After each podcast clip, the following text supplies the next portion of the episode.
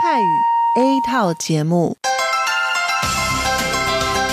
以下请您收听由劳动部劳动力发展署委托制播，中央广播电台所制作的泰语节目。 รายการต่อไปนี้ได้รับการมอบหมายให้จัดทำโดย กรมพัฒนากำลังแรงงาน กระทรวงแรงงาน ไต้หวันสาธารณรัฐจีน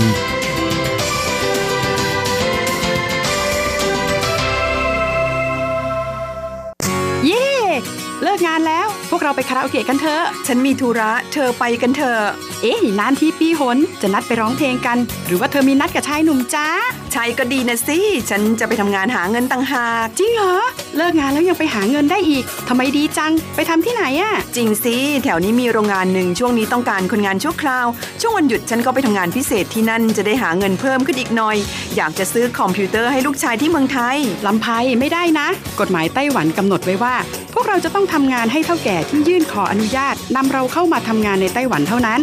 การไปทำงานที่อื่น ถือว่าผิดกฎหมาย หากถูกจับได้จะถูกยกเลิกไปอนุญาตทำงาน ไม่เพียงถูกส่งกลับประเทศ ต่อไปก็เข้ามาทำงานในไต้หวันไม่ได้อีกแล้วฮะรุนแรงขนาดนั้นเลยเหรอ จะถูกส่งกลับประเทศไม่สามารถมาทำงานไต้หวันได้อีก งั้นฉันก็ไม่มีทางหาเงินส่งลูกเรียนมหาวิทยาลัยนะสิงั้นก็แย่กว่าเดิมมาสิใช่แล้ว ในเมื่อเราเข้ามาทำงานในไต้หวันแล้ว ก็ควรต้องปฏิบัติตามกฎหมายไต้หวัน จึงจะมีโอกาสหาเงินส่งกลับไปช่วยเหลือครอบครัว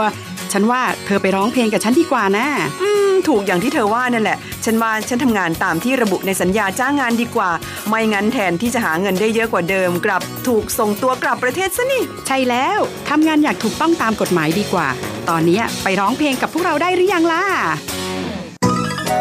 ผู้ช่วยที่ดีของไต้หวันจูงมือกันก้าวไปข้างหน้า กรมพัฒนากำลังแรงงาน ร่วมฝ่าฟันไปพร้อมกับคุณ สนับสนุนโดยกรมพัฒนากำลังแรงงาน กระทรวงแรงงานไต้หวัน วันดี สัปดาห์ที่แล้วเธอไปไหนมาเหรอทำไมไม่เจอเลยใช่ ฉันกลับเมืองไทยมา เพิ่งกลับมาเมื่อวานก่อนที่เอง แม่ดีจังเลย แต่ทำไมรีบกลับมาเร็วจังล่ะ ก็ต้องขอบคุณเท่าแก่ฉันละเท่าแก่ไปทำเรื่องให้ฉันเข้ามาทำงานไต้หวันอีกครั้ง โดยผ่านศูนย์บริการจ้างตรงของรัฐบาลไต้หวันฮะการจ้างตรงคืออะไรเหรอทำยากไหมไม่ยากเลย เท่าแก่บอกว่าสะดวกมาก แล้วก็ไม่ต้องผ่านบริษัทจัดหางาน ไม่เพียงประหยัดค่าในหน้าที่เมืองไทยนะทำให้ฉันเก็บเงินได้เพิ่มขึ้น ช่วยให้ครอบครัวฉันมีชีวิตที่ดีขึ้นด้วย นอกจากนี้ฉันอยู่กับเท่าแก่มานาน คุ้นเคยกันดี การเดินเรื่องเข้ามาทำงานในไต้หวัน โดยวิธีการจ้างตรงเนี่ยยังทำให้ฉันได้ทำงานในสถานที่ที่คุ้นเคย ไม่ต้องเสียเวลาปรับตัวให้เข้ากับที่ทำงานใหม่ เท่าแก่ก็ไม่ต้องปวดหัว ว่าจะต้องเริ่มสอนคนใหม่ เป็นผลดีกับทุกฝ่ายเลยล่ะ แม่ดีจริง ๆ ผมเองสัญญาก็ใกล้ครบแล้วนะเนี่ย ต้องรีบกลับไปบอกข่าวดีให้เท่าแก่รู้แล้วล่ะ จะได้ให้เท่าแก่ไปติดต่อที่ศูนย์บริการจ้างตรง เพื่อขอทำเรื่องให้ผมกลับมาทำงานไต้หวันใหม่ โดยวิธีจ้างตรงได้เลย แล้วก็จะต้องไปบอกข่าวนี้กับเพื่อนๆทุกคนให้ได้รู้กันด้วย ใช่ เรื่องดีๆ แบบนี้ต้องบอกต่อจะได้ไปใช้บริการกันเยอะๆ ผู้ช่วยที่ดีของไต้หวันจูงมือกันก้าวไปข้างหน้า กรมพัฒนากำลังแรงงาน ร่วมฝ่าฟันไปพร้อมกับคุณ สนับสนุนโดยกรมพัฒนากำลังแรงงาน กระทรวงแรงงานไต้หวัน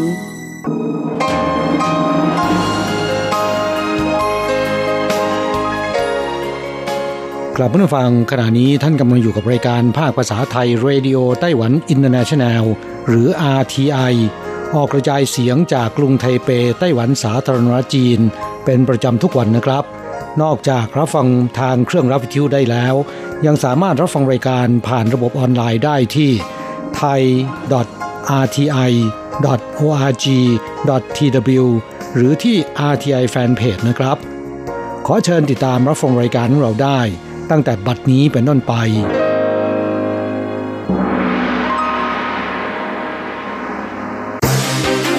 ลำดับแรกขอเชิญติดตามรับฟัง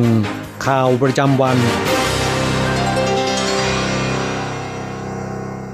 สวัสดีครับคุณผู้ฟังที่รักและเคารพทุกท่านครับวันนี้ตรงกับวันพุธที่ 5 มิถุนายน ปีพุทธศักราช 2562 นะครับสำหรับข่าวประจำวันจาก RTI ในวันนี้ก็มีผมกฤษณัยสายประพาสเป็นผู้รายงานนะครับ เราก็มาเริ่มต้นกันที่ข่าวแรกครับ เป็นข่าวเกี่ยวกับกองเรือรบกระชับมิตรของไต้หวันสาธารณรัฐจีน ได้ฝึกซ้อมตระเวนเยือนสามมิตรประเทศในแปซิฟิกในปีนี้ ซึ่งก็ได้แวะเยือนเกาะไท่ผิง ซึ่งเป็นเกาะธรรมชาติที่ใหญ่ที่สุดในทะเลจีนใต้ของไต้หวัน ลูกเรือขึ้นบกสัมผัสดินแดนที่อยู่ทางใต้สุดของไต้หวันสาธารณรัฐจีนและได้ดื่มน้ำจากบ่อน้ำจืดหมายเลข 5 บนเกาะเพื่อยืนยันว่าเกาะไทผิงนั้นเป็นเกาะไม่ใช่โขดหินครับ สำนักข่าวกลาโหมไต้หวันสาธารณจีนรายงานว่ากองเรือรบกระชับมิตรของไต้หวันนั้น ได้ทอดสมออยู่นอกชายฝั่งเกาะไทผิง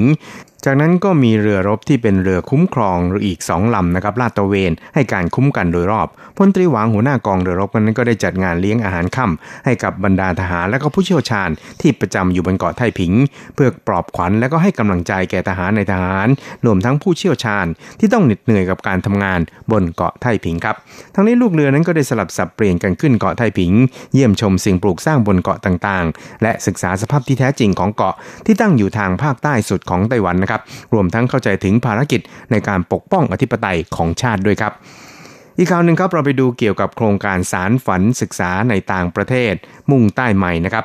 ของกระทรวงสาธารณไต้หวันสาธารณจีนก็เป็นโครงการให้เงินอุดหนุน แก่นักศึกษาระดับปริญญาตรี เพื่อไปฝึกงานยังประเทศตามแนวนโยบายมุ่งใต้ใหม่ โดยแบ่งเป็นปีละสองครั้ง และเพื่อนักศึกษาไต้หวันนั้นมีโอกาสไปฝึกงานยังต่างประเทศมากยิ่งขึ้นนายเหยาลี่เต๋อรักษาการรัฐมนตรีว่าการศึกษาธิการของไต้หวัน ถึง 3 ครั้งนี่นะครับก็ได้ดันนโยบายเพิ่มโคต้าจำนวนนักศึกษา ที่จะได้รับเงินอุดหนุนไปฝึกงานยังต่างประเทศ และประเทศมุ่งใต้ใหม่ของปีนี้เป็นเท่าตัวทีเดียวครับ ก็ทำให้งบประมาณและก็จำนวนที่ได้รับเงินอุดหนุน ตามโครงการดังกล่าวครั้งแรกของปีนั้น เท่ากับยอดทั้งปีของปีที่แล้วทีเดียวในหวังหงหมิงนะครับผู้อำนวยการกองของกรมการศึกษาระหว่างประเทศ และช่องแคบไต้หวันนั้นก็ได้ชี้แจงเกี่ยวกับเรื่องนี้ครับว่า去年我们也是有两次的征选然后去年是九十五校然后三百八十八ปีที่แล้วนั้นเราก็ได้คัดเลือกแล้วสองครั้งมีทั้งสิ้น 95 สถาบันการศึกษา 388 โครงการรวมทั้งสิ้น 2,013 คนนะครับ แต่ในปีนี้นั้นเราเพิ่งจัดไปเพียงครั้งเดียว แต่ว่ามีจำนวนถึง 92 สถาบัน 366 โครงการรวม 1,808 คนนะครับ ในภาพรวมแล้วเนี่ยโครงการดังกล่าว จึงมีการเพิ่มจำนวนผู้เข้าร่วมโครงการเป็นเท่าตัวในปีนี้ครับ อีกข่าวหนึ่งเราไปดูเกี่ยวกับสงครามการค้าสหรัฐจีนนะครับทำไต้หวันและเวียดนามได้รับอันนี้สงสูงสุดทีเดียวครับสถานีโทรทัศน์เคเบิลทีวี CNBC ของสหรัฐรายงานล่าสุดนะครับบอกว่าสถาบันวิจัยชื่อดังแห่งหนึ่งของญี่ปุ่นรายงานว่า สงครามการค้าระหว่างสหรัฐกับจีน จะทำให้เวียดนามได้รับอานิสงส์สูงสุดทำให้การส่งออกไปสหรัฐเพิ่มขึ้นเป็นร้อยละ7.9 ของ GDP ส่วนไต้หวันนั้นก็จะได้รับอานิสงส์จากการส่งออกไปสหรัฐเช่นเดียวกันครับโดยทำให้การส่งออกไปสหรัฐคิดเป็น 2.1%ของ GDP ครับ เนื่องจากต้นทุนที่ทั้งสหรัฐและจีนเพิ่มขึ้น เนื่องจากการขึ้นอัตราภาษีศุลกากรระหว่างกัน ผู้ส่งออกบางส่วนนั้นยอมแบกรับต้นทุนที่เพิ่มขึ้นจากภาษีศุลกากร แต่ว่าบางส่วนนั้นก็อาจเลือกที่จะย้ายฐานการผลิต แต่ตัวเลขการค้านั้นชี้ชัดว่า เมื่อผ่านมาระยะหนึ่งแล้วเนี่ยส่วนใหญ่จะเลือกการถ่ายโอนทางการค้าไปสู่ประเทศอื่นมากกว่าครับ เดี๋ยวก็ดีนะครับผู้ในการศูนย์วิจัยเอเชียศึกษา Heritage Foundation ของสหรัฐก็มีความเห็นว่า สงครามการค้าระหว่างสหรัฐกับจีนนั้นในที่สุด ก็จะไม่เป็นผลดีต่อไต้หวันเป็นอย่างมากครับ เนื่องจากเศรษฐกิจไต้หวันนั้น มีความผูกพันกับสหรัฐและจีน อย่างแนบแน่นทีเดียวครับทำให้ห่วงโซ่การผลิต และความเคยชินของการบริโภคนั้น ได้รับผลกระทบไปด้วย ดังนั้นเนี่ยสงครามการค้านั้นจะไม่เป็นผลดีต่อฝ่ายใดฝ่ายหนึ่งทั้งสิ้นทีเดียวครับ อีกข่าวหนึ่งเราไปดูเกี่ยวกับอุบัติเหตุบนทางด่วนในไต้หวันครับ ซึ่งก็เป็นอุบัติเหตุที่เกิดขึ้นบนทางด่วนหมายเลขหนึ่งนะครับ เกิดขึ้นเมื่อเช้ามืดของวานนี้ เวลาประมาณตีสี่กับ 16 นาทีครับโดยรถพ่วงคันหนึ่งนั้นขับมาด้วยความเร็วสูง เสียหลักพุ่งชน เกาะกลางถนนนะครับทำให้รถเก๋งแล้วก็รถตู้ที่วิ่งตามมาข้างหลัง เบรกแล้วก็หลบไม่ทัน พุ่งชนอย่างจังครับ เป็นเหตุให้คนขับรถตู้นั้นตายคาที่ ส่วนผู้โดยสารบนรถเป็นคนงานไทย 5 คนนะครับ ซึ่งล้วนบาดเจ็บครับ แล้วก็มีหนึ่งในนั้นบาดเจ็บสาหัส ส่วนคนงานอินโดนีเซียอีกหนึ่งคน ที่กำลังจะเดินทางกลับประเทศนะครับ ก็ได้รับบาดเจ็บเล็กน้อย ถูกนำตัวส่งโรงพยาบาลใกล้เคียง ซึ่งเจ้าหน้าที่ก็ได้ตรวจวัดแอลกอฮอล์ไม่พบว่ามีอาการดื่มแล้วขับ ซึ่งเจ้าหน้าที่ตำรวจก็กำลังสอบสวนหาสาเหตุที่แท้จริงครับ หลังจากเกิดเหตุแล้วนะครับ หัวรถพ่วงนั้นถูกชนจนยับเยินไปกว่าครึ่งหัวรถทีเดียวล้อแตกส่วนรถตู้ก็ชนจนพังยับเยิน จนไม่สามารถมองออกได้ว่าเป็นรถตู้นะครับสำหรับรถเก๋งอีกคันนั้นก็ได้รับความเสียหายเล็กน้อยยางล้อแตกและมีรอยชนไม่มากนะครับ อีกข่าวหนึ่งครับเราไปดูข่าวเกี่ยวกับทางด้านเว็บไซต์นิตยสาร Forbes Thailand นะครับ ล่าสุดนั้นรายงานเกี่ยวกับการเป็นเจ้าภาพจัดการประชุมด้านเทคโนโลยีและนวัตกรรม ระดับสุดยอดในเอเชียของไทยนะครับที่มีชื่อว่า TechShot Global Summit 2019 ระหว่างวันที่ 19-20 มิถุนายนศกนี้นะครับ โดยจัดเวทีเสวนากว่า 12 เวที หนึ่งในเวทีดังกล่าวได้เชิญ ออเรถังหรือว่าถังฟงรัฐมนตรีประจำสภาบริหาร ซึ่งดูแลรับผิดชอบด้านดิจิทัลของไต้หวันสาธารณจีน แสดงวิสัยทัศน์ในวันที่ 20 มิถุนายนในหัวข้อ Giving Voice the Power to Change Nations AI Democracy and Social Listening ครับครับเว็บไซต์ดังกล่าวนั้นได้แนะนำรัฐมนตรีถังของไต้หวันนะครับว่า เป็นรัฐมนตรีที่มีอายุน้อยที่สุดในคณะรัฐมนตรีของไต้หวันด้วยวัยเพียง 35 ปี ทั้งยังเป็นรัฐมนตรีข้ามเพศคนแรกในประวัติศาสตร์การเมืองของไต้หวันด้วย นอกจากนี้ยังได้รับการยกย่องให้เป็นหนึ่งใน 20 บุคคล ผู้ทรงอิทธิพลที่สุดในโลก ด้านรัฐบาลดิจิทัล และมี IQ สูงถึง 180 สามารถเรียนรู้การเขียนโปรแกรม Perl มาตั้งแต่อายุ 12 ปี พออายุ 15 ปีก็สามารถพัฒนา Search Engine ภาษาแมนดาริน หรือประสบการณ์การเป็นนักพัฒนาที่ซิลิคอนวัลเลย์ตอนที่มีอายุเพียงแค่ 19 ปีเท่านั้นครับ นอกจากนี้ยังได้รับการยกย่องนะครับว่าเป็นรัฐมนตรีผู้ผลักดันประชาธิปไตย ให้เกิดความโปร่งใสแบบขั้นสุด หรือว่า radical transparency นะครับ โดยเริ่มต้นจากการที่ จะตอบคำถามสื่อมวลชนในพื้นที่ออนไลน์สาธารณะเท่านั้น รวมถึงยังมีส่วนร่วมในการพัฒนาโครงการต่างๆ มากมาย ที่มุ่งสร้างการมีส่วนร่วมของภาคประชาชน โดยเฉพาะการสร้างพื้นที่สนทนาที่นำเทคโนโลยี AI เข้ามาช่วยเพิ่มศักยภาพ การสนทนาของผู้คนจำนวนหลักล้านคน ให้สามารถแลกเปลี่ยนความคิดเห็นรับฟังคุณค่าที่แตกต่าง และสัมผัสความรู้สึกของกันและกันได้ครับ อีกข่าวหนึ่งเราไปดูเกี่ยวกับสมาคมพัฒนาความสัมพันธ์ทางการค้ากับต่างประเทศ หรือไตรตราของไต้หวันนะครับได้จัดตลาดนัดพบแรงงานทั่วประเทศในเขตภาคเหนือกลางและใต้รวม 3 รอบ เพื่อประสานกับแนวนโยบายมุ่งใต้ใหม่ของรัฐบาลไต้หวันนะครับซึ่งได้รับความสนใจจากผู้ประกอบการไต้หวันยักษ์ใหญ่ และอยู่ในตลาดหลักทรัพย์ไต้หวันหลายแห่งครับทั้งอุตสาหกรรมอิเล็กทรอนิกส์ทอผ้า ปิโตรเคมี ภาคการเงิน นับร้อยแห่งทีเดียวครับเพื่อเฟ้นหาบุคลากรตามแนวนโยบายมุ่งใต้ใหม่กว่า 1,300ตำแหน่ง นอกจากนี้ก็ยังมีผู้ประกอบการที่รับผลกระทบจากสงครามการค้าสหรัฐกับจีน ที่กำลังมองหาบุคลากร เพื่อกลับมาลงทุนในไต้หวันด้วยครับ บริษัทพุชทองนะครับซึ่งประกอบธุรกิจด้านการแปรรูปอาหารในเวียดนามมานานกว่า 20 ปี ก็ได้เข้าร่วมงานตลาดนัดพบแรงงานในคราวนี้ที่ไทเปครับ โดยในฉีอี้หลินนะครับผู้จัดการทั่วไปนั้นก็บอกว่า เมื่อสงครามการค้าระหว่างสหรัฐกับจีนนั้นเริ่มขึ้น เวียดนามก็ถูกจับตามองจากทุนญี่ปุ่นแล้วก็จีนรวมทั้งไต้หวันเป็นพิเศษ ส่งผลให้บริษัทนั้นมีการเติบโตอย่างรวดเร็ว ปัจจุบันนั้นเป็นการผลิตเพื่อตลาดภายในถึง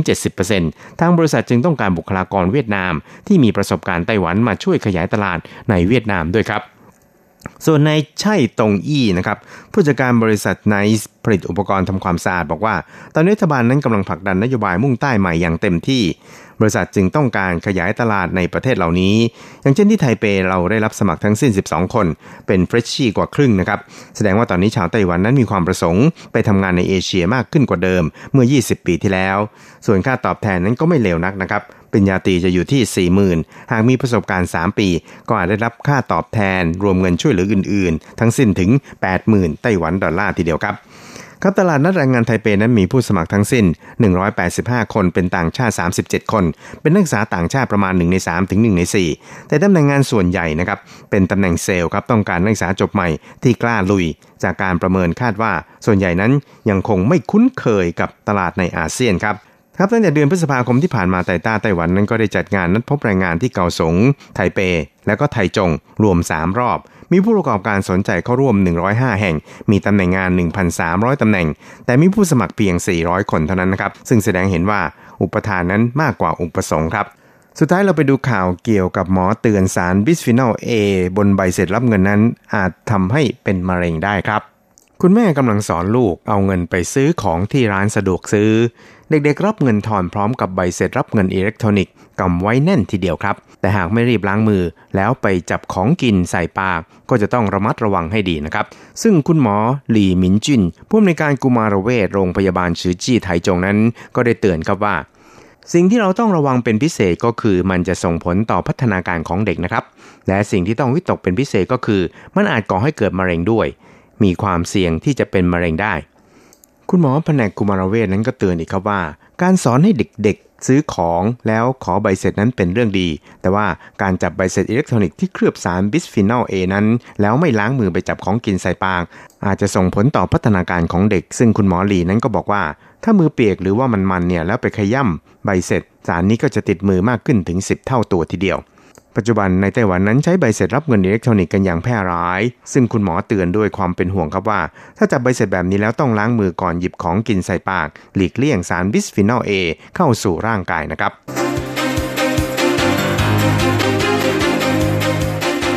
ต่อไปขอเชิญฟังข่าวต่างประเทศและข่าวจากเมืองไทยค่ะ สวัสดีค่ะ คุณผู้ฟังที่เคารพ ช่วงของข่าวต่างประเทศและข่าวในเมืองไทยรายงานโดยดิฉันการจยากริชยาคมค่ะ ข่าวต่างประเทศสำหรับวันนี้นั้นเริ่มจากข่าว โดนัลด์ทรัมป์โดนพักตัวเองต่อต้านหลังขู่ขึ้นภาษีนำเข้าจากเม็กซิโก ประธานาธิบดีโดนัลด์ทรัมป์ผู้นำสหรัฐ ถูกกระแสต่อต้านภายในพัก หลังจากประกาศขู่ใช้อำนาจทางเศรษฐกิจฉุกเฉินของฝ่ายบริหารที่ไม่ต้องผ่านความเห็นชอบจากรัฐสภา เพื่อเรียกเก็บภาษีนำเข้าสินค้าจากเม็กซิโกร้อยละ 5 ในวันที่ 10 มิถุนายนนี้ และจะทยอยเพิ่มขึ้นเป็นขั้นบันไดไปจนถึงร้อยละ 25 ในเดือนตุลาคม หากเม็กซิโกไม่สามารถแก้ไขปัญหาผู้อพยพลักลอบเข้าสหรัฐอย่างผิดกฎหมายได้ และพบว่าส่วนใหญ่เป็นผู้อพยพมาจากอเมริกากลาง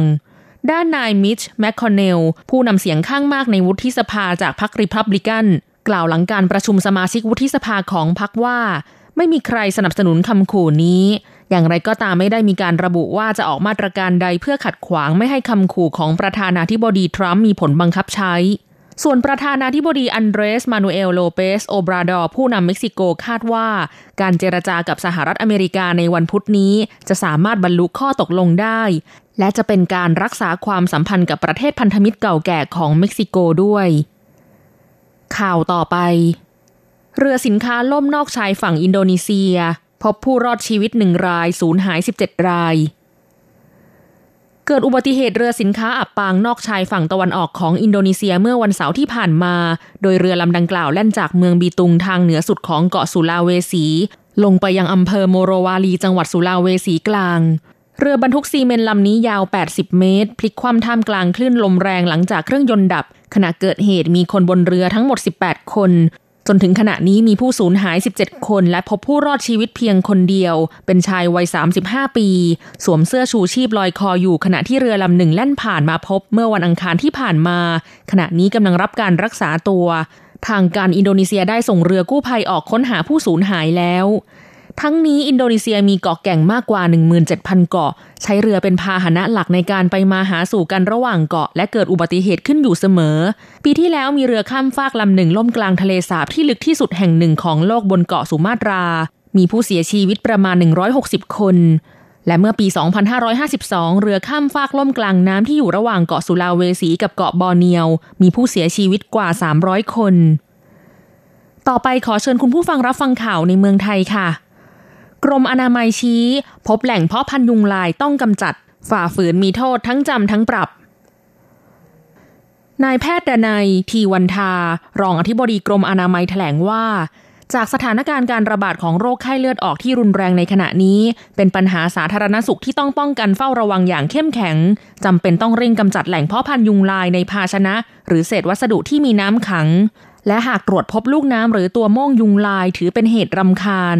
ราชการส่วนท้องถิ่น เจ้าพนักงานท้องถิ่น และเจ้าพนักงานสาธารณสุข สามารถดำเนินการควบคุมได้ทันที ตั้งแต่การประชาสัมพันธ์และรณรงค์ให้ประชาชนในท้องถิ่นทราบถึงอันตรายของโรคไข้เลือดออก ลักษณะอาการ การควบคุมและป้องกันแหล่งเพาะพันธุ์ยุงลาย รวมทั้งผลทางกฎหมายที่กำหนดให้แหล่งเพาะพันธุ์ยุงลายเป็นเหตุรำคาญ โดยให้เจ้าพนักงานท้องถิ่น เจ้าพนักงานสาธารณสุข และผู้ได้รับการแต่งตั้งจากเจ้าพนักงานท้องถิ่น เฝ้าระวังโรคและควบคุมแหล่งเพาะพันธุ์ยุงลายในเขตท้องที่ที่รับผิดชอบ หากพบว่าอาคารหรือสถานที่ใดของเอกชนมีแหล่งเพาะพันธุ์ยุงลาย ให้เจ้าพนักงานแจ้งหรือแนะนำให้เจ้าของหรือผู้ครอบครองแหล่งนั้น ปรับปรุงแก้ไขภายในระยะเวลาตามสมควร หากเจ้าของหรือผู้ครอบครองไม่ปรับปรุงแก้ไข ตามคำแนะนำภายในกำหนดเวลา ให้เจ้าพนักงงานท้องถิ่นออกคำสั่งเป็นหนังสือ ให้เจ้าของหรือผู้ครอบครองอาคารนั้น ปรับปรุงแก้ไขภายในระยะเวลาตามสมควร หากฝ่าฝืนไม่ปฏิบัติตาม จะมีความผิดต้องระวังโทษจำคุกไม่เกิน 3 เดือน หรือปรับไม่เกิน 25,000 บาท หรือทั้งจำทั้งปรับ ต่อไปเป็นอัตราแลกเปลี่ยนประจำวันพุธที่ 5 มิถุนายน พุทธศักราช 2562 อ้างอิงจากธนาคารกรุงเทพสาขาไทเป โอนเงิน 10,000 บาทใช้เงินเหรียญไต้หวัน 1200 เหรียญ แลกซื้อเงินสด 10,000 บาทใช้เงินเหรียญไต้หวัน 1550 เหรียญ 1 ดอลลาร์สหรัฐใช้เงินเหรียญไต้หวัน 31.65 เหรียญแลกซื้อค่ะ คุณผู้ฟังคะนั่นเป็นช่วงของข่าวจาก RTI รายงานโดยดิฉันการจยากริชยาคมค่ะ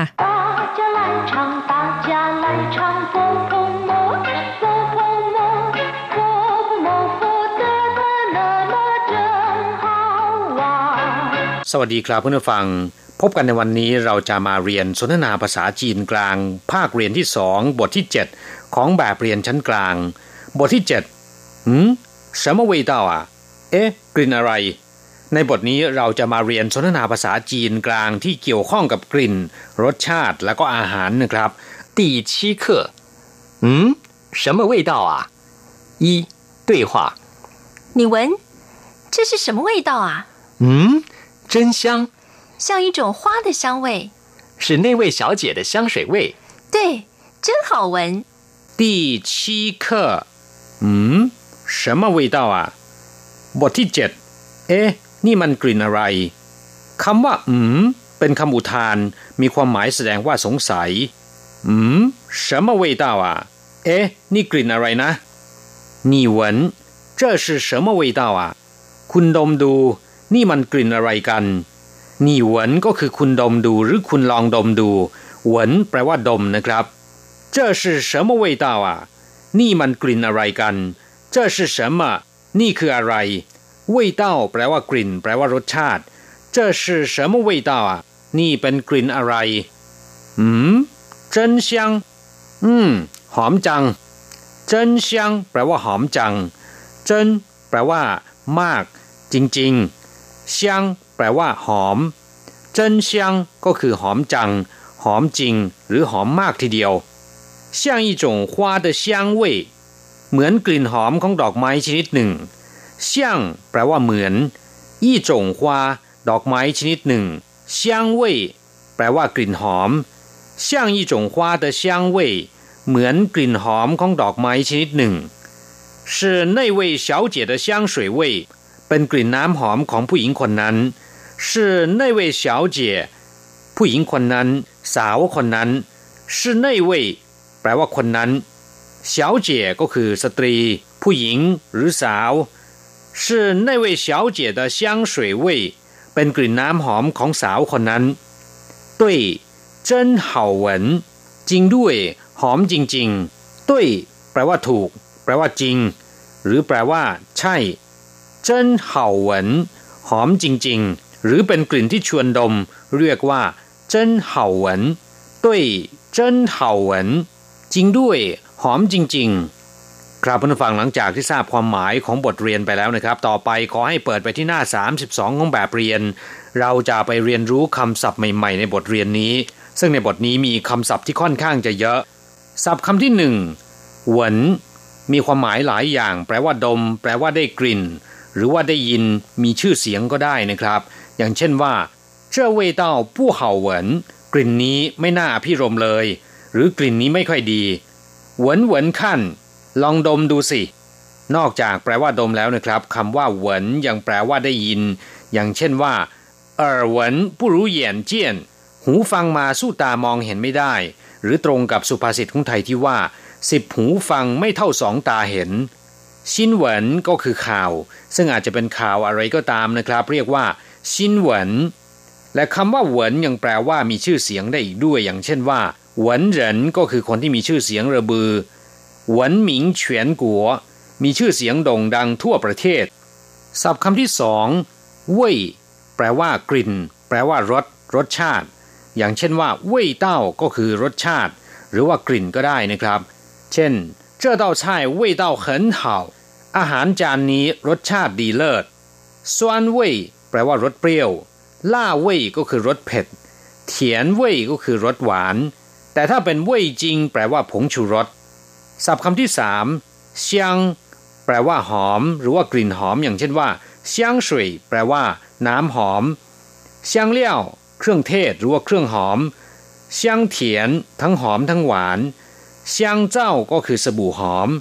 เซียงเพิ่นเพิ่นดหอมกลุ่นหรือว่าหอมฉุยเซียงกวาแปลว่าแตงหอม หรือที่เรียกทับศัพท์ว่าแคนตาลูป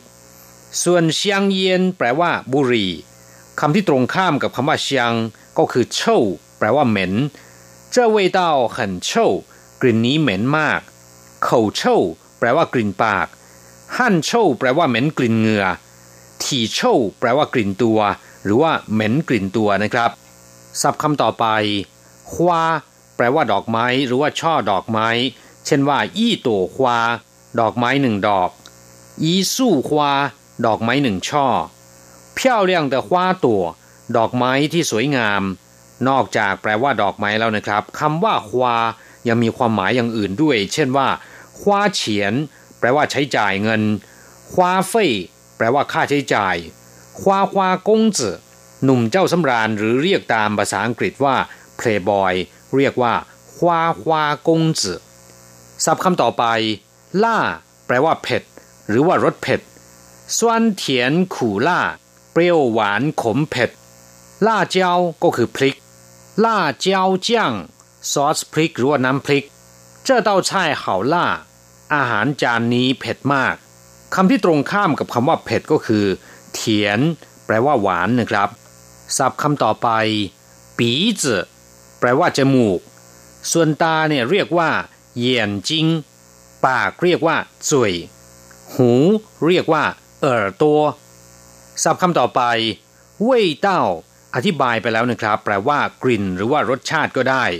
เว่ยเต้าหันจงแปลว่ารสจัด กลิ่นแรงหรือว่ากลิ่นฉุนก็ได้ ศัพท์คำต่อไปเซียงสุยอธิบายไปแล้วนะครับ แปลว่าน้ำหอม เรียกว่าเซียงสุยศัพท์คำต่อไปเช่าเต้าฝูแปลว่าเต้าหู้เหม็น ไม่ได้หมายความว่าเต้าหู้ที่เสียแล้วนะครับ แต่เป็นอาหารจานโปรดของชาวจีนจำนวนไม่น้อย วิธีทำก็คือเอาเต้าหู้ก้อนที่ผสมยีสต์ไปอบให้ขึ้นรา จากนั้นก็นำไปทอดหรือว่าปรุงเป็นอาหารได้หลายอย่าง เต้าหู้เหม็นอาจจะมีกลิ่นที่ไม่ค่อยจะน่าดมสมชื่อนะครับ แต่หากได้ทานแล้วจะติดใจ ชาวจีนเรียกอาหารชนิดนี้ว่าเช่าเต้าฝูเต้าหู้เหม็นศัพท์คำต่อไปจ้าหลี่จี แปลว่าแกงกะหรี่ไก่คำว่าจาหลีเรียนเสียงคำว่ากะหรี่ ซึ่งเป็นเครื่องปรุงชนิดหนึ่งจากอินโดนีเซียจากประเทศอินเดียนะครับ ส่วนคำว่าจี แปลว่าไก่ศัพท์คำต่อไปอีเต้า แปลว่าหนึ่งครั้งหนึ่งจาน หรือว่าหนึ่งตอนก็ได้คำว่าเต้าเนี่ยมีความหมายหลายอย่างด้วยกัน แต่ในสนทนาบทนี้เป็นศัพท์บอกจำนวน อย่างเช่นว่าอีเต้าใช่ อาหารหนึ่งอย่าง หรืออาหารหนึ่งจานเฉิงละอีเต้า手续ตัดพิธีการออกไปตอนหนึ่ง อีเต้ามิ่นลิ่ง แปลว่าคำสั่งฉบับหนึ่งศัพท์คำสุดท้าย อี้จง แปลว่าหนึ่งชนิด หรือว่าหนึ่งประเภทหรือหนึ่งอย่างคำว่าจงมีความหมายหลายอย่างเช่นกันนะครับ แต่ว่าในบทนี้เป็นศัพท์บอกจำนวนที่ใช้แสดงประเภทหรือว่าชนิด ซึ่งจะใช้กับบุคคลหรือว่าสิ่งของใด ๆ ก็ได้ อย่างเช่นว่า เหลียงจงเหรินคนสองประเภท ครับผู้ฟังหลังจากที่ทราบความหมายคำศัพท์ในบทนี้แล้วนะครับ ต่อไปขอให้เปิดไปที่หน้า 33 เราจะไปฝึกพูดพร้อมๆกับคุณครู什么东西这么臭ของอะไรเหม็นเชียว什么东西ก็คือของอะไร这么臭เหม็นเชียวหรือเหม็นอะไรอย่างนี้最有名的臭豆腐啊เต้าหู้เหม็นที่ขึ้นชื่อไงล่ะ最有名 แปลว่ามีชื่อเสียงโด่งดังมีชื่อเสียงมากที่สุด最有名的臭豆腐啊ก็เต้าหู้เหม็นที่ขึ้นชื่อไงล่ะ我闻到家里鸡的味道ฉันได้กลิ่นของแกงกะหรี่我闻到家里鸡的味道ฉันได้กลิ่นของแกงกะหรี่鼻子真好我妈正在做这一道菜呢จมูกไวจริง คุณแม่ผมท่านกำลังทำอาหารอย่างนี้อยู่ 又香又辣一定很好吃กลิ่นทั้งหอมทั้งเผ็ด อร่อยแน่เลย又香又辣กลิ่นทั้งหอมทั้งเผ็ด一定很好吃ต้องอร่อยแน่ๆ กลับมาฟังหลังจากที่เรียนผ่านไปแล้ว ขอให้ท่านนำไปหัดพูดบ่อยๆ เราจะกลับมาพบกันใหม่ในบทเรียนถัดไป สวัสดีครับ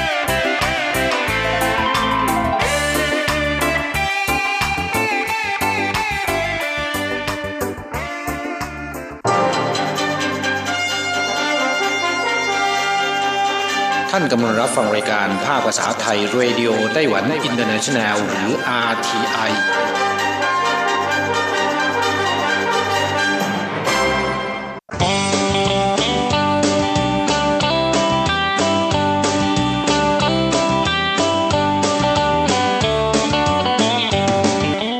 กลับมาฟังขณะนี้ท่านกำลังอยู่กับรายการภาคภาษาไทย RTI เอเชียสัมพันธ์ ลำดับต่อไปขอเชิญท่านมาร่วมให้กำลังใจแด่เพื่อนแรงงานไทยที่ประสบปัญหาและความเดือดร้อน ในช่วงไขปัญหาแรงงาน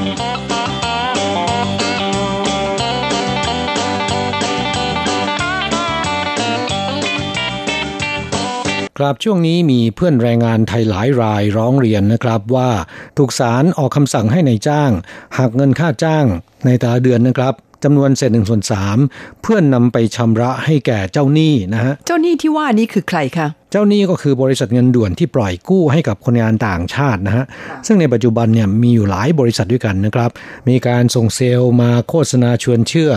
อามีการส่งแผ่นพับ หรือบางรายเนี่ยอ่าใช้คนงานต่างชาติด้วยกันนี่แหละ เป็นคนกลางเป็นนายหน้านะครับ กินค่าคอมมิชชั่นนะฮะอ๋อแสดงว่าอ่าได้ลูกค้ากันไปหลายรายใช่ไหมคะอืมคนงานไทยจำนวนไม่น้อยทีเดียวใช้บริการของบริษัทเงินด่วนเหล่านี้ แล้วเขามีเงื่อนไขอะไรคะเขากู้กันได้ง่าย ๆ หรือยังไงครับการกู้เงินในลักษณะเช่นนี้ง่ายๆนะครับ ไม่จำเป็นจะต้องมีหลักทรัพย์ค้ำประกัน เพียงแค่มีคู่ค้ำประกันก็พอนะครับ ในโรงงานเนี่ยส่วนใหญ่ก็จะ ค้ำประกันซึ่งกันและกันนะฮะหมายความว่าเพื่อนคนงานไทยด้วยกันในโรงงานเดียวกันเนี่ยแลกเปลี่ยนกันค้ำประกันใช่ไหมคะถูกต้องครับ หลังจากที่ทำเรื่องเรียบร้อยแล้วนะครับ ก็สามารถกู้เงินได้ประมาณ 30,000ถึง50,000เหรียญนะฮะค่ะ บางบริษัทเขาก็จ่ายเต็มนะครับกู้30,000เขาก็ให้30,000ดอกเบี้ยค่อยบวกเข้าไปในอ่าค่างวดแต่ละเดือน ขณะที่บางบริษัทจะมีการหักดอกเบี้ยไว้ล่วงหน้า เช่นว่ากู้30,000สมมุติว่าดอกเบี้ย5,000เหรียญก็จะหักไว้ล่วงหน้านะครับ จ่ายค่ะแค่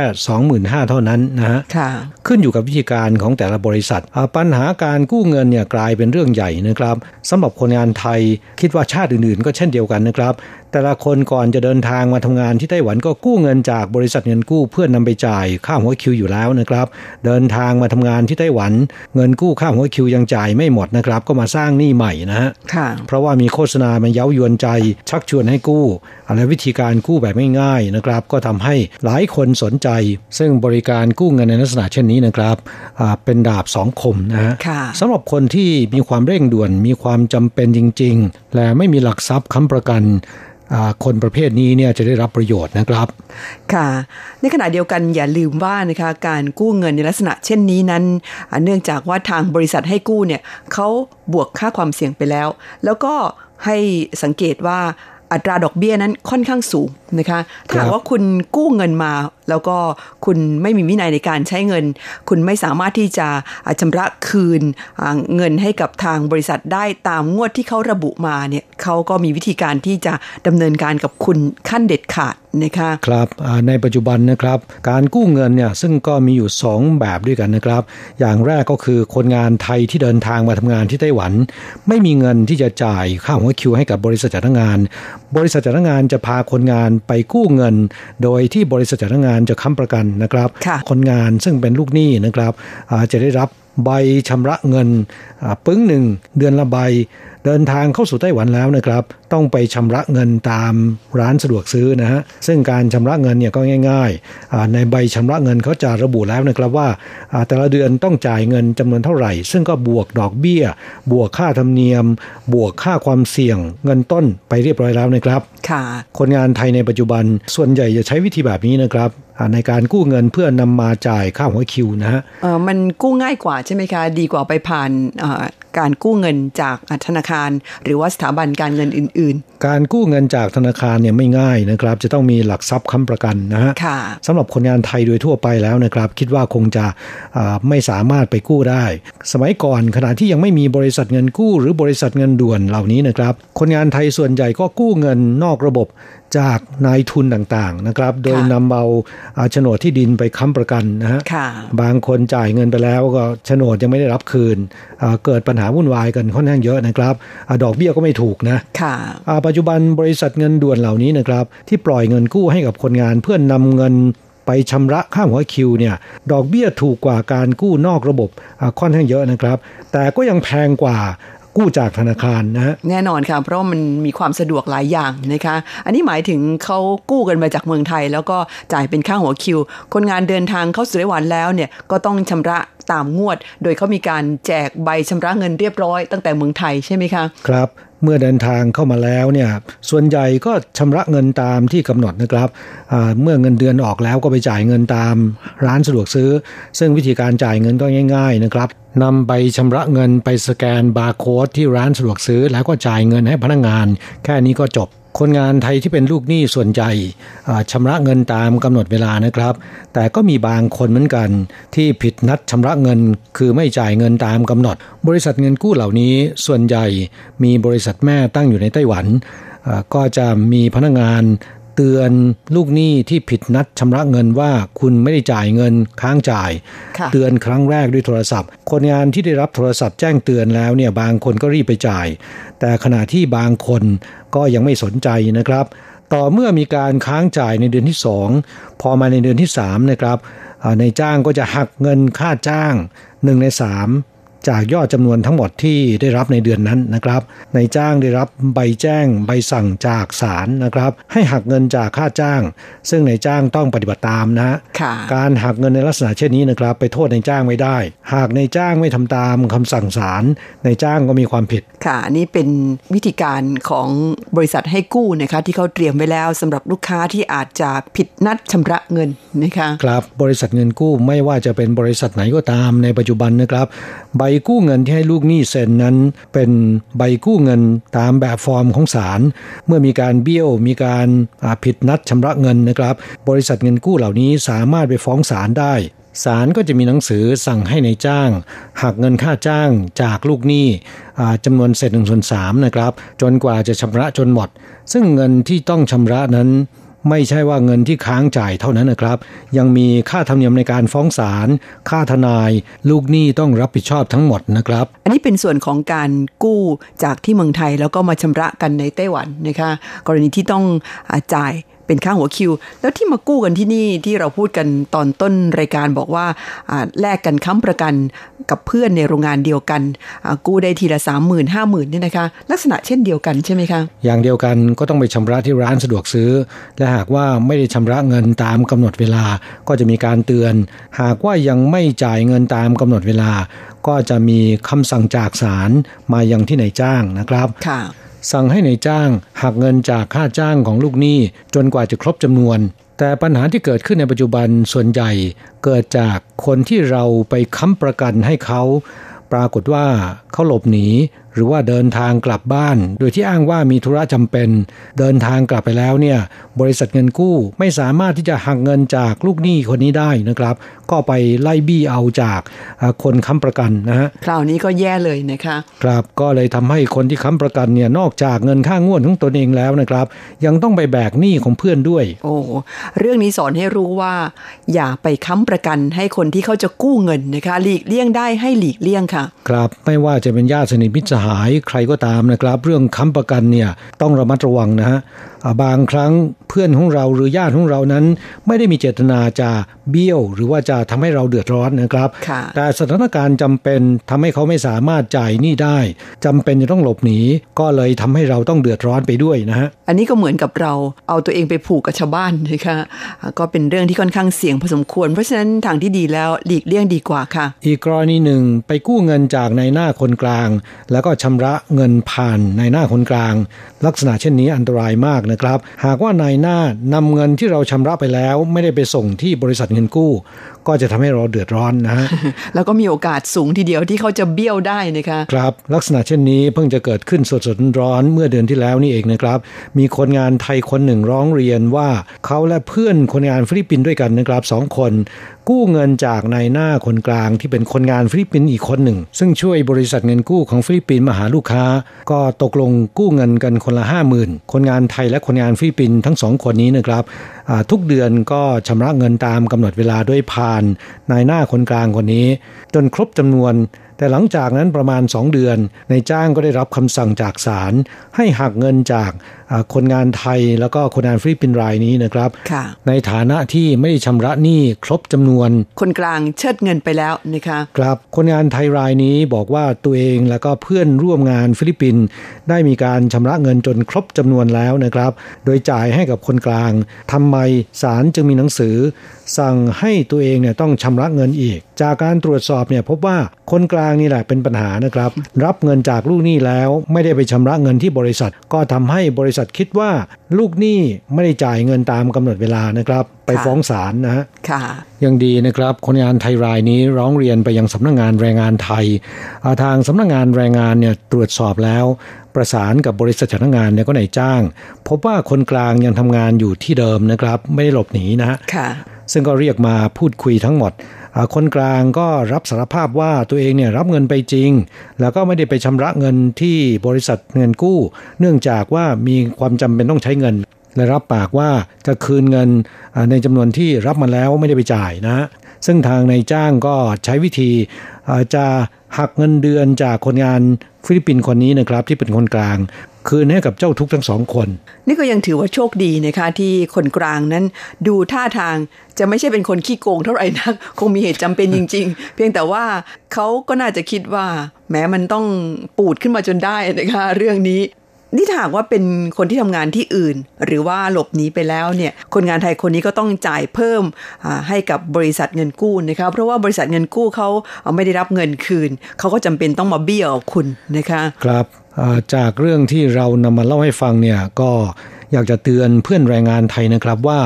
หากว่ามีความจำเป็นต้องกู้เงิน โดยเฉพาะอย่างยิ่งเรื่องค่าหัวคิวนะครับอ่ามาถึงไต้หวันแล้วเนี่ยก็ต้องจ่ายเงินตามกำหนดเวลานะครับค่ะอย่าไปเบี้ยวนะฮะอย่าคิดว่าตัวเองเนี่ยชักดาบได้นะครับอ่าไม่มีทางเลยนะ เป็นไปไม่ได้นะคะครับ ส่วนเงินกู้ที่จะใช้จ่ายในไต้หวัน อย่าเด็ดขาดนะครับ แต่ถ้ามีความจำเป็นจริง ๆจำเป็นจะต้องไปกู้ ก็ต้องระมัดระวังในเรื่องของคนกลางนะครับ อย่ากู้กับคนกลางเด็ดขาดนะฮะค่ะแล้วก็จะต้องชำระเงินตามกำหนดเวลานะครับ และต้องระมัดระวังด้วย คู่ค้ำประกันอาจจะหนีหนี้ก็ได้นะ ฝากคำคม ซึ่งคิดว่าหลายคนก็คงจะเคยได้ยินมาแล้ว ความไม่มีหนี้เป็นลาบอันประเสริฐนะคะยังไงแล้วก็หลีกเลี่ยงการกู้หนี้ยืมสินนะคะ พยายามใช้เงินให้อยู่ในสัดส่วนที่ตัวเองได้มานะคะอ่าก็คือมีเท่าไหร่ใช้เท่านั้น แล้วก็ใช้ไม่หมดยิ่งดี เก็บเป็นเงินออมไว้นะคะครับช่วงนี้มาแวะพักฟังเพลงเกี่ยวกับหนี้สินนะครับ ไม่มีไม่หนีไม่จ่าย โอ้เจ้าหนี้จากการขับร้องของใหญ่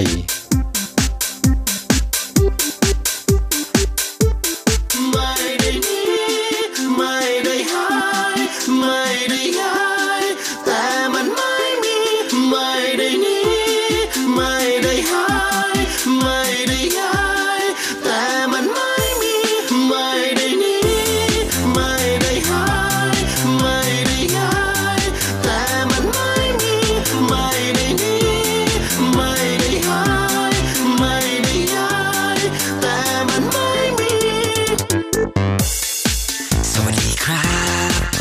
ไม่มีไม่มีไม่จ่ายก็แค่เงินสองสามพันเท่านิดเดียวทำเป็นเรื่องใหญ่ บอกแล้วถ้าฉันมีจะคืนทันทีทั้งต้นและทั้งดอก ไม่ต้องมาทวง บอกไปเลย ตอนนี้ไม่มี โอ้เจ้านี่พอที่ไม่ต้องมาแย่ ตอนนี้กำลังแย่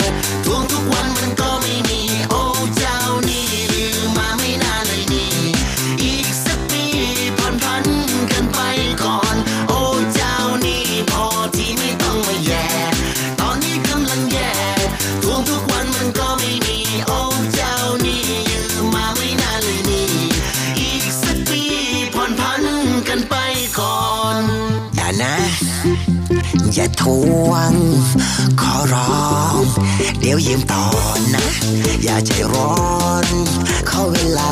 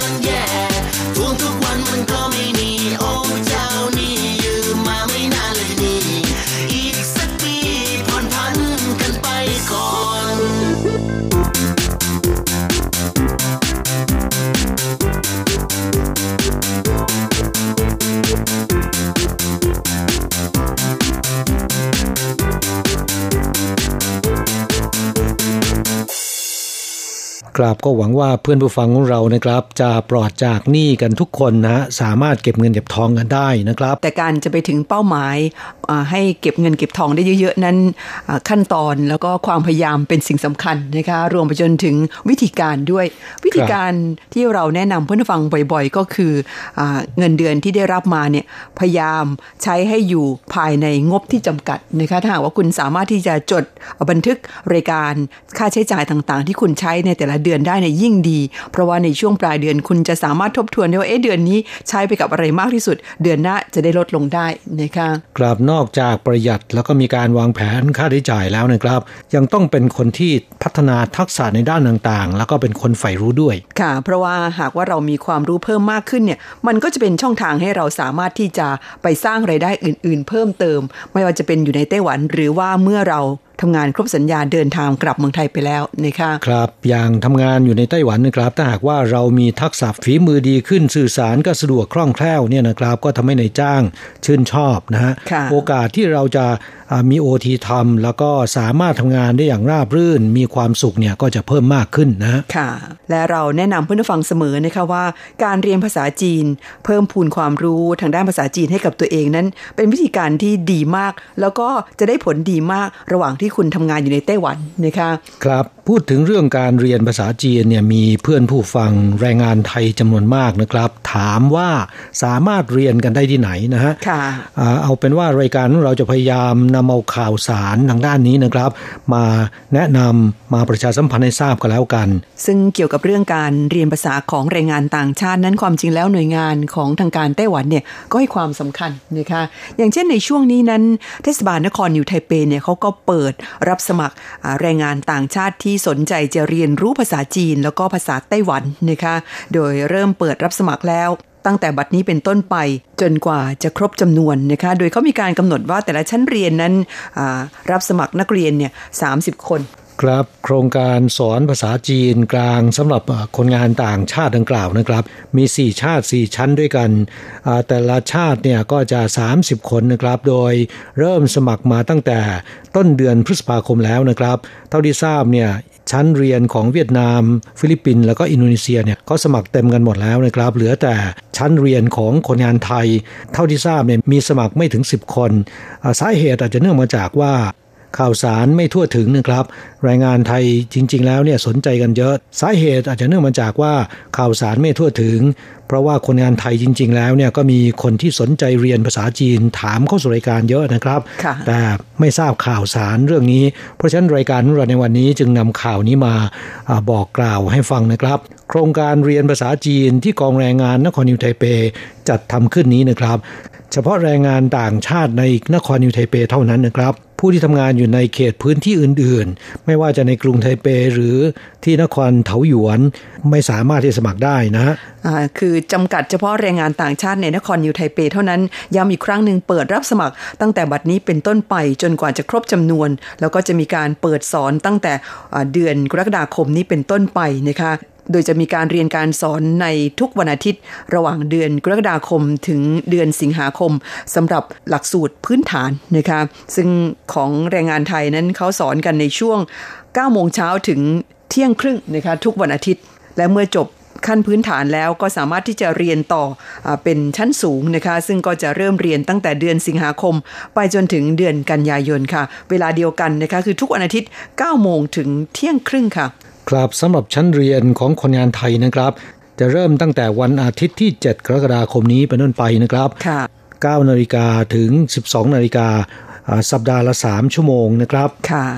ดิฉันว่าน่าจะเป็นดิฉันว่าสำหรับคนที่ทำงานอยู่ในเขตนครนิวไทเปนั้นเป็นข่าวดีทีเดียวนะคะ เพราะว่าเป็นการเปิดสอนฟรี คุณผังทราบไหมคะว่าสำหรับคนทั่วไปนะคะหรือแม้แต่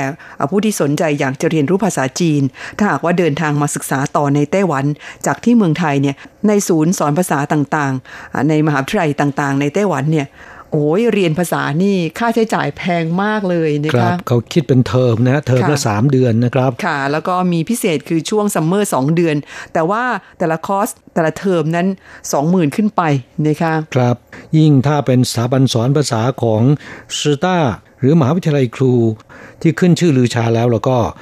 ค่าเทอมสำหรับ 3 เดือนเนี่ยอยู่ที่ 35,000นะฮะแพงมากเลยนะคะ เพราะฉะนั้นสำหรับแรงงานต่างชาติแล้วเขาเปิดสอนฟรีนี่ดิฉันว่าเป็นโอกาสดีเลยทีเดียวนะคะเหมือนกับว่าประหยัดเงินไปได้สองสามหมื่นนะคะกราบเพื่อนแรงงานไทยที่ทำงานอยู่ในเขตพื้นที่นครนิวไทเป หากว่าท่านสนใจก็รีบติดต่อได้นะครับอ่าสถานที่ติดต่อก็ที่ 02 2366 1368 เบอร์โทรศัพท์นะครับ 02 2366 1368 มีล่ามภาษาไทยรับสายนะครับ แต่ต้องในช่วงเวลาทำการนะฮะสำหรับท่านที่ไม่สะดวกในการโทรศัพท์ในช่วงเวลาดังกล่าว ก็สามารถที่จะใช้มือถือหรือคอมพิวเตอร์นะครับลิงก์เข้าไป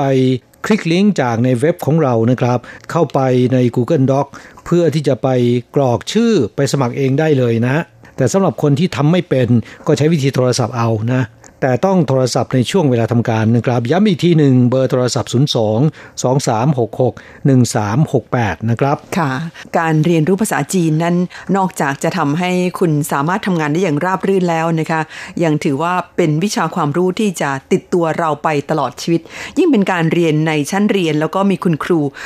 มาสอนอย่างเป็นทางการแบบนี้เนี่ยจะทำให้ภาษาจีนของคุณนั้นมาตรฐานพูดได้ชัดเจนแล้วก็ถูกหลักภาษาของเขามากกว่าเรียนรู้ด้วยตนเองนะคะครับการเรียนภาษาจีนที่กองแรงงานนครนิวไทเปจัดทำขึ้นนี้นะครับเขามีอยู่ 2 ชั้นด้วยกันนะคือชั้นพื้นฐานแล้วก็ชั้นสูง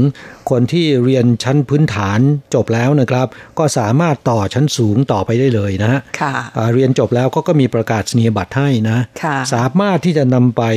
ใช้งานได้ต่อไปนะครับ ในโอกาสที่จะมีการ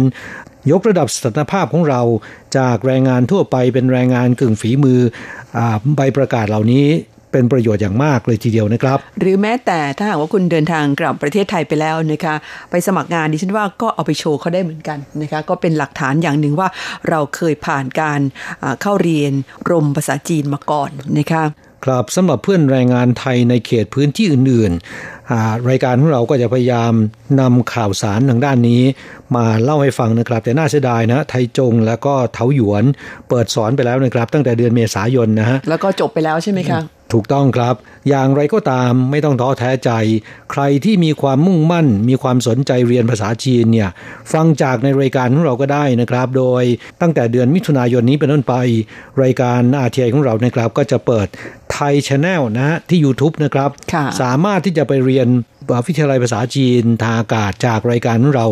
มีเวลาว่างเมื่อไหร่ก็เปิด YouTube เข้าไปที่ RTI ไทยช n แนลรับชมรับฟังกันได้นะครับ ค่ะหมันเรียนรู้หมันศึกษา แล้วภาษาจีนของคุณจะก้าวหน้าขึ้นเรื่อย ๆ อย่างแน่นอนนะคะช่วงท้ายรายการวันนี้นะครับ เรามาฟังเพลงที่มีความหมายมากเพลงหนึ่งนะครับ มอบแด่ผู้ฟัง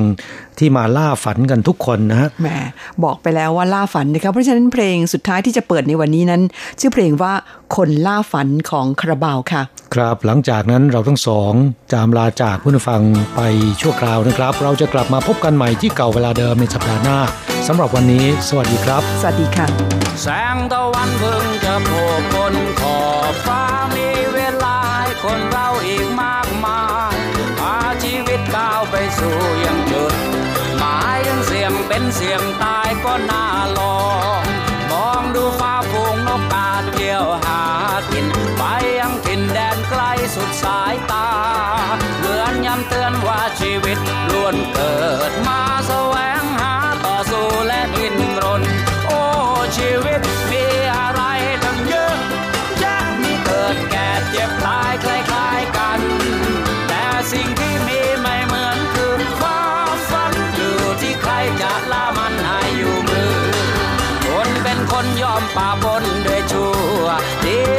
ศักดิ์ศรีมีทั้งจนและร่ำรวย มีความรักเป็นเรื่องราวอันสด สวยความผิดหวังเป็นแค่เรื่องธรรมดาฟ้าเบื้องบนน้ำเบื้องล่าง